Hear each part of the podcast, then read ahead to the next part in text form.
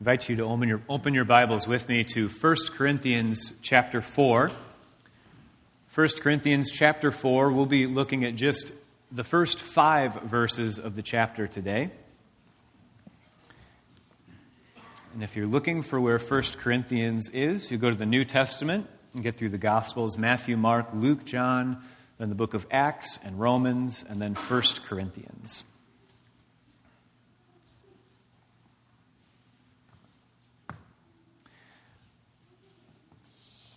I will admit that the next two weeks of 1 Corinthians 4 and then next week in 1 Corinthians 5 are lesser read texts from this book. Most of us know 1 Corinthians um, 12, we know 1 Corinthians 13, we know the passages about the spiritual gifts and the one describing what love is. And of course, in 2 Corinthians, I, I, love the verses like, though outwardly we waste away, inwardly we are being renewed day by day from 2 Corinthians 4.16. But 1 Corinthians 4 and 1 Corinthians 5 are maybe lesser known texts, ones that we don't spend as much time with, they don't come up as often. And so as we read this morning, I invite you to wonder with me when are situations in life when you can have a clear conscience, a clear conscience, but not be innocent? And you'll see where this comes in our text this morning. But before we read 1 Corinthians 4 1 through 5, let's pray together.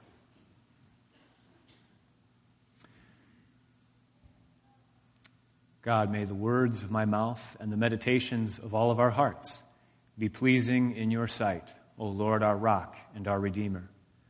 Send your Holy Spirit upon us, we pray, to illuminate the Scriptures to us, to awaken our hearts and minds, to convict us when necessary, to encourage us in our life of discipleship, and to be made more and more into the likeness of your Son, Jesus Christ. Send your Holy Spirit upon us, Lord, for we are eager, and your servants listen. In the name of Jesus Christ we pray. Amen. 1 Corinthians 4, verses 1 through 5. This then is how you ought to regard us as servants of Christ and as those entrusted with the mysteries God has revealed. Now, it is required that those who have been given a trust must prove faithful. I care very little if I am judged by you or by any human court. Indeed, I do not even judge myself. My conscience is clear, but that does not make me innocent. It is the Lord who judges me. Therefore, judge nothing before the appointed time. Wait until the Lord comes. He will bring to light what is hidden in darkness and will expose the motives of the heart. At that time, each will receive their praise from God. This is the word of the Lord. Thanks be to God.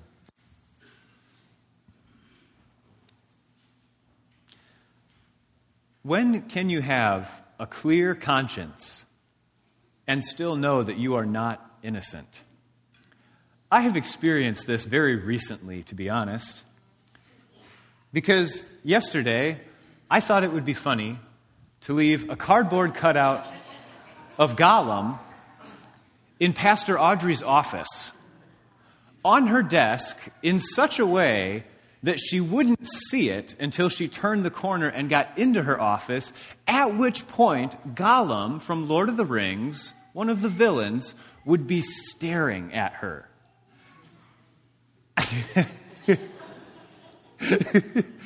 I wish I could have been there. Now, you'll note that my conscience is very clear about this. I feel no guilt or no shame. In fact, I am immeasurably humored by this. My conscience is clear, but I am not innocent. yeah, because I think it's funny. You should ask Pastor Audrey what she thinks about it. I'm really hard to work with. My conscience is clear, but I am not innocent. Meaning, I put this in her office knowing that there was plenty going on. They had to rearrange. Um, actually, you ended up being the speaker for Ladies' Night Out. So, in the midst of a stressful day of, okay, our guest speaker canceled, I've got to do all this other stuff, I still put Gollum in her office. That's not an innocent act. And as our text even asks, you know, the motives of the heart, well, I wanted it to for a, a joke. I thought it would be funny. Um, I really, I just think pranks are funny most of the time. And so, I put it there anyway. My conscience is clear. I lost no sleep over this. But I am not innocent. To use the word broadly, what I did with Gollum and putting it in Pastor Audrey's office is, is in fact malicious. Because my intent was to elicit fear and surprise, even shock, and I really just can't stop chuckling about it to myself, even following it. My conscience is clear, but I am not innocent. I'm going to put this a little bit further back. Put I'll put him on you. Well, we're just going to hide him because I think he's distracting. Now he'll stare at you during your next song, Jed. But why is it that we can have such a clear conscience even when we're not innocent. Now, there's certainly the laughable things like, like good hearted pranks, but there's more serious instances where our consciences are clear and yet we know that we're not innocent. But I can tell you that there is theological significance to our self justifying nature. I'll give you an example. I think practical jokes are funny, but since the age of 14, I have had three rules for practical jokes.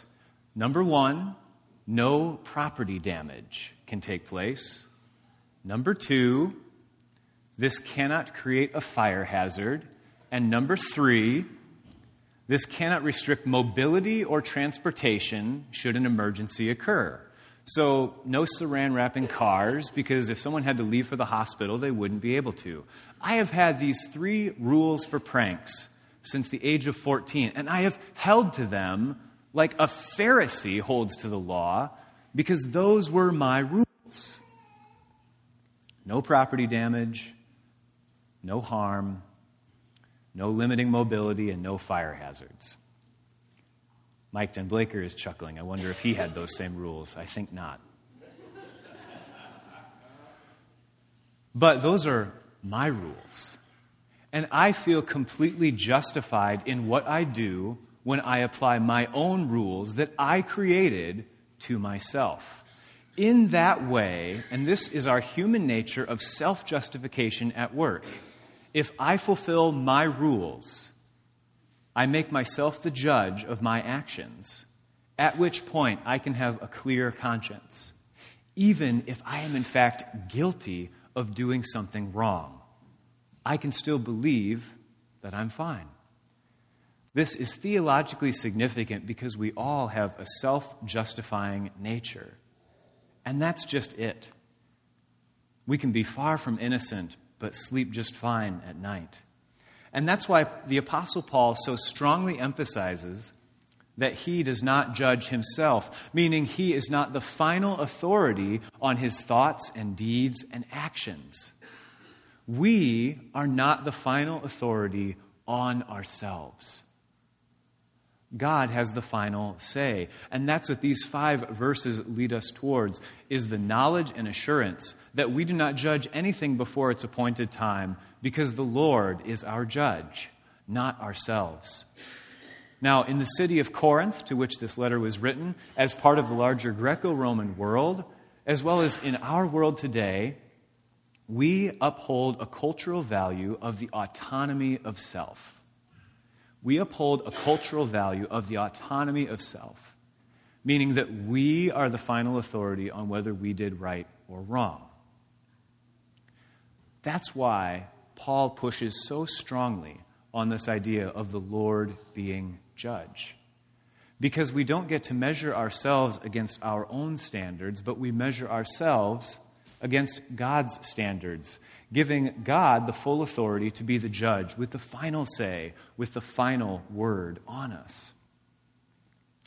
Now, if you think that people who self justify, people who have cultural impulses that tell us that we're the final authority on ourselves, is only talking about other people, then make no mistake, we've fallen into the very trap of believing our conscience is what makes us innocent. If our conscience is clear, we assume that we're okay. But that's not always the case. Overall, there are three ways, psychologically speaking, in which we can have a clear conscience but not be innocent.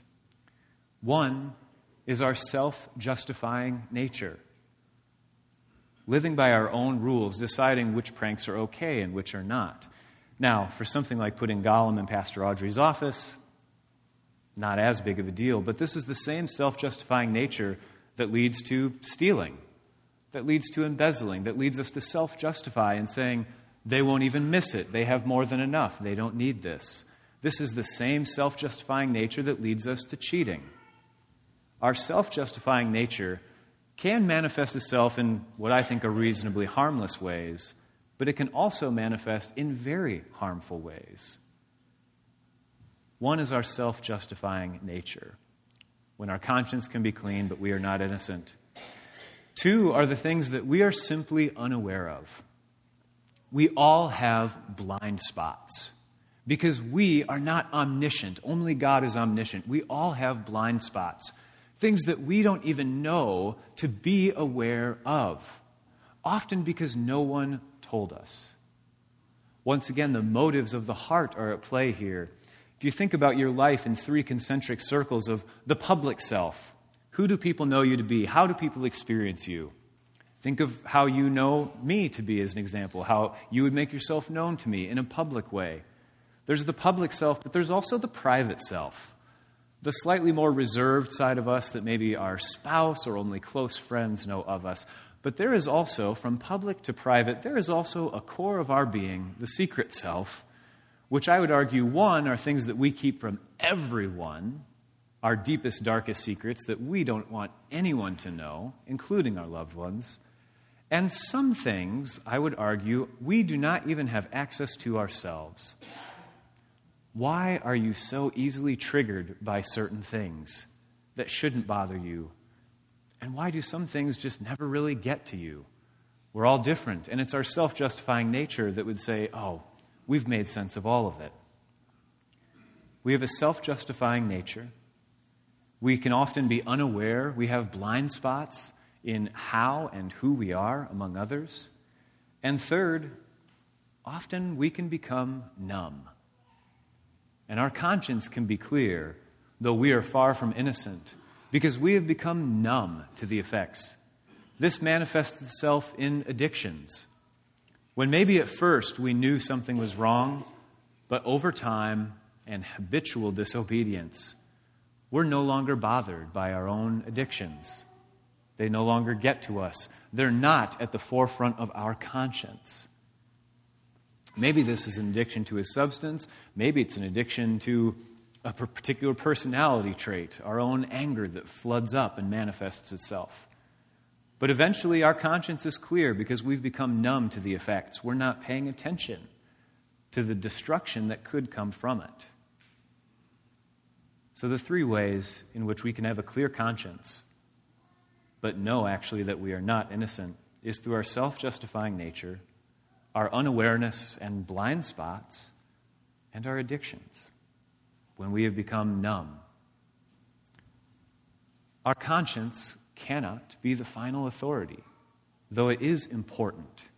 And as Caitlin described this text earlier this week, it's Paul is like a, a, a parent arguing with a teenager in this particular passage. The whole chapter has so many points, it's like hugging a cactus.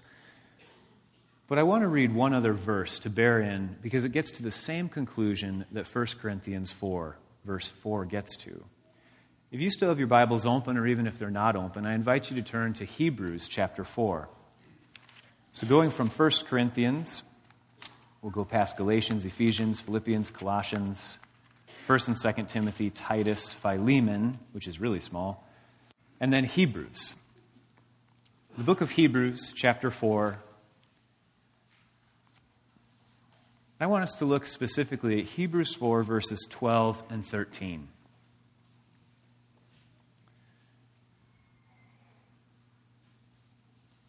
Hebrews 4, beginning at verse 12. For the Word of God is living and active, sharper than any double edged sword. It penetrates even to dividing soul and spirit, joints and marrow. It judges the thoughts and attitudes of the heart. Nothing in all creation is hidden from God's sight. Everything is uncovered and laid bare before the eyes of Him to, to whom we must give account. Now, I'll admit, the reason I memorized that first verse, verse 12, as a high school student was just because of sharper than any double edged sword. But the concept is one that reminds us that we are not the final authority, but that the Word of God, living and active, living through the Holy Spirit, is sharper than any double edged sword, meaning that it will divide and parse out and pierce soul and spirit judging the thoughts and intentions of the heart. Meaning, we do have a conscience, and that's one way that God speaks to us. But in Hebrews, we're being reminded that it is also Scripture at work of the Holy Spirit that will help us judge the thoughts and intentions of our own hearts, in the same way that the Apostle Paul in 1 Corinthians 4, verse 5, says, What is he will bring to light what is hidden in darkness and will expose the motives of our heart. Nothing in all creation is hidden from God's sight. Everything is uncovered and laid bare before the eyes of Him to whom we must give account. We do not have the final authority. This is what Jed preached on some of last week with thinking of the Heidelberg Catechism that we are not our own, but belong to God.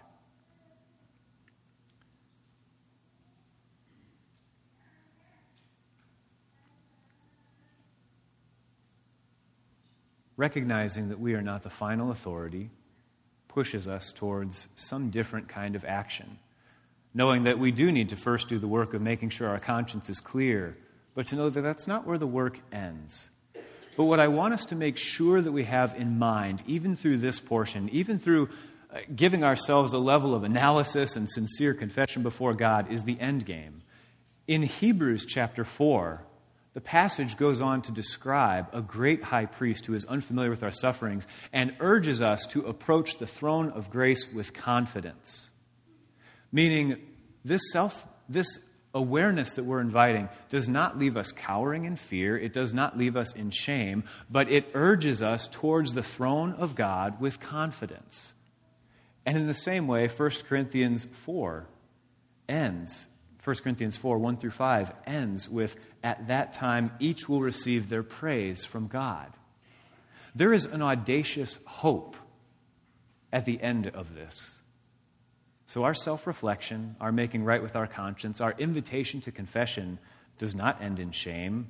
It does reveal the thoughts and intentions of our heart. It does bring to light all that we would much rather keep in the darkness, but it does not end in shame. It ends with hope and encouragement and grace. This is good news. This is audacious hope to say that each will receive their praise from God. We praise God, but here to hear that at this time each will receive their praise from God is an audacious hope indeed. Our self justifying nature will lead us always to believe that we were right and they were wrong. Or we did what was right, and the rules don't matter because we want to live by our rules instead. This is the mentality of the ends justify the means. But what about if, as Christians and in the church, we let the means justify the ends? Instead of convincing ourselves that the ends will justify the means, what if the means justified the ends? What if our means was faithfulness? Consistent witness, trying to live in the fruit of the Spirit. And whatever end that leads us to is the right end. Our self justifying nature is put on display in the book of Judges, where the refrain that the author comes back to time and time again is this Each person did what was right in their own eyes, and it never worked out very well for very long. But interestingly enough, even doing this work of the conscience, and we do need to self justify because when we are faced with difficult decisions, when we have hard choices in life to make, we do need to be able to justify our decisions. And so there is an element in which our self justifying nature has to be brought in respect to God's analysis of us. Now, what's hard about this is sometimes we're going to have to make tough calls, and we'd have to give an account for our actions. But we still need to be able to justify why we made the choices that we did. But hopefully, we have invited Scripture, the Word of God, living and active, into that process as well, and not just our own rules, not just our own conscience, unguided by Scripture or unguided by the church. For we need these things to be able to make decisions that are rightly justifiable. We also have our blind spots. We have our wonderings on why certain things are triggers for us and not for other people. We have our secret self. We have things that we'd rather not anybody know about us. And we have things that might even be a mystery to us. Some of that is just a lifelong process of discipleship and spiritual disciplines. But there's also an invitation for us as a church to help one another, speaking the truth in love. Sometimes our blind spots are simply matters of the heart that we just weren't aware of. We just didn't know the effect that our actions had on someone else. Now, try this on and wonder if you have ever done this. I'm not going to make anybody raise hands, but has anyone ever apologized to you for something they did wrong and you said, Don't worry about it, no big deal? Have you ever done that? Received an apology for something you knew was wrong. He said, Don't worry about it, no big deal. At that point, we have kind of removed any consequences from the action, and we haven't taken full advantage of a learning opportunity. That's why one of the things that the Ritter team has been uh, learning about and trying to put into practice, something that I have to put in practice after service today, is asking the question of what was the impact on you? So the I'm sorry, no big deal, don't worry about it isn't the end of the conversation, but that it continues to I am sorry. What was the impact on you? This is a tough question to ask, and one that needs to be treated with a lot of grace and truth when it's answered. But to be willing to unpack what the impacts of our actions are on other people and to make that known takes courage and must be done with gentleness and not with malice but similarly to let someone know what the impact of their actions were. It takes courage. Sometimes we don't want to make a big deal of something that wasn't a big deal. But we might let something perpetuate in a relationship that wasn't meant to be there by just letting it go, by letting it brush off.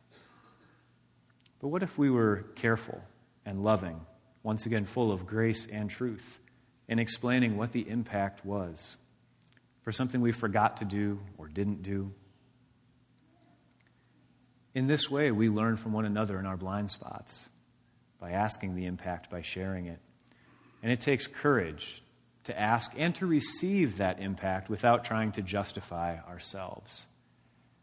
Now, one of my beliefs is actually that this practice of asking for the impact on someone's action and sharing it and just receiving that and not trying to justify ourselves, but just hearing and listening, I think could transform relationships. I think it would transform marriages. I believe it would transform the church and the ministry of the church to the world just by that simple act of listening. These are our blind spots. Saul, before he was Paul, had blind spots, things that he just wasn't aware of were wrong, and probably didn't want to hear any of the impact on what this was until it was Christ himself who spoke to him on the Damascus Road.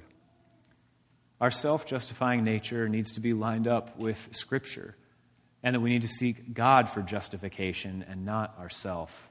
That it's not our conscience, but it is the Holy Spirit that convicts us because God is our judge and has the final say. It takes a community of courage to speak truth into each other's lives, to make us aware of our blind spots. And I know that there's ways that you all are used to interacting with me that I am probably not aware of at all. And never will be if no one doesn't tell me. And we have our addictions. We have our things that are habitual, and we've just become used to them. This is both Romans 1 and Romans 7, where we continue in these paths for so long that God hands us over to them because our consciences have become numb. Or in Romans 7, when we desire to do the good and never do it, and desire to not do the bad, and yet we still continue to do it. And eventually, our consciences no longer cry out to us because we're used to living this way. In a few weeks, we'll begin the season of Lent, and uh, the adult discipleship team, and Caitlin in particular, has been working on a devotional book. And one of the practices that's there, and we'll discuss this more in the, in the sermon discussion class over in the education wing afterwards, is an old practice called the examen. And it is what it sounds like. It's from St. Ignatius, but it's a five step prayer that leads us into trying to go beyond just our conscience and inviting God into our lives. To become aware of God's presence, to review the day, remembering specific moments with gratitude, pay attention to ourselves, what we're thinking and feeling about the day and the people we interacted with, to choose a piece of our day and to pray over it, and to ask where did we feel God's presence the most and where did God seem distant to us? Not that God was distant, but where did we feel God was distant? And then to pray in anticipation of tomorrow. We'll talk more about that in Sunday school. But to wonder all the same can we be a community that helps each other go beyond just the level of conscience and self justification, but to work with one another? And will this have a transformative impact upon our lives, upon our relationships? To recognize that our conscience does not have the final say. Now, the Apostle Paul says, therefore, judge nothing before the appointed time now, that doesn't remove that there are times where swift and obvious judgment are done. That's 1 Corinthians 5 next week, where there's something obviously wrong and it gets called out right away. But don't be too quick to jump to things that are not yet at the appointed time for judgment.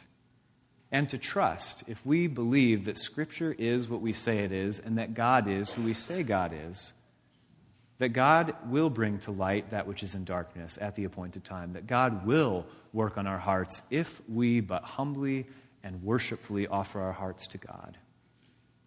And at that time, each will receive their praise from God, says verse 5. The Lord will bring to light even the hidden, dark motives of our hearts. It does not end in condemnation, it ends in hope. And so maybe this week, you can think about some of your own blind spots or ask someone how they experience you. And you can wonder maybe about the little things that you do that aren't a big deal, that you're completely fine with. But let's be prayerfully curious about areas in our lives that our conscience is clear, but that we might not be innocent. And when we bring this before the throne of grace, as the book of Hebrews encourages us, let us do so with confidence. For God is full of mercy and grace and will speak truth to us when we listen. Let's approach the throne of grace with confidence. Let's pray together.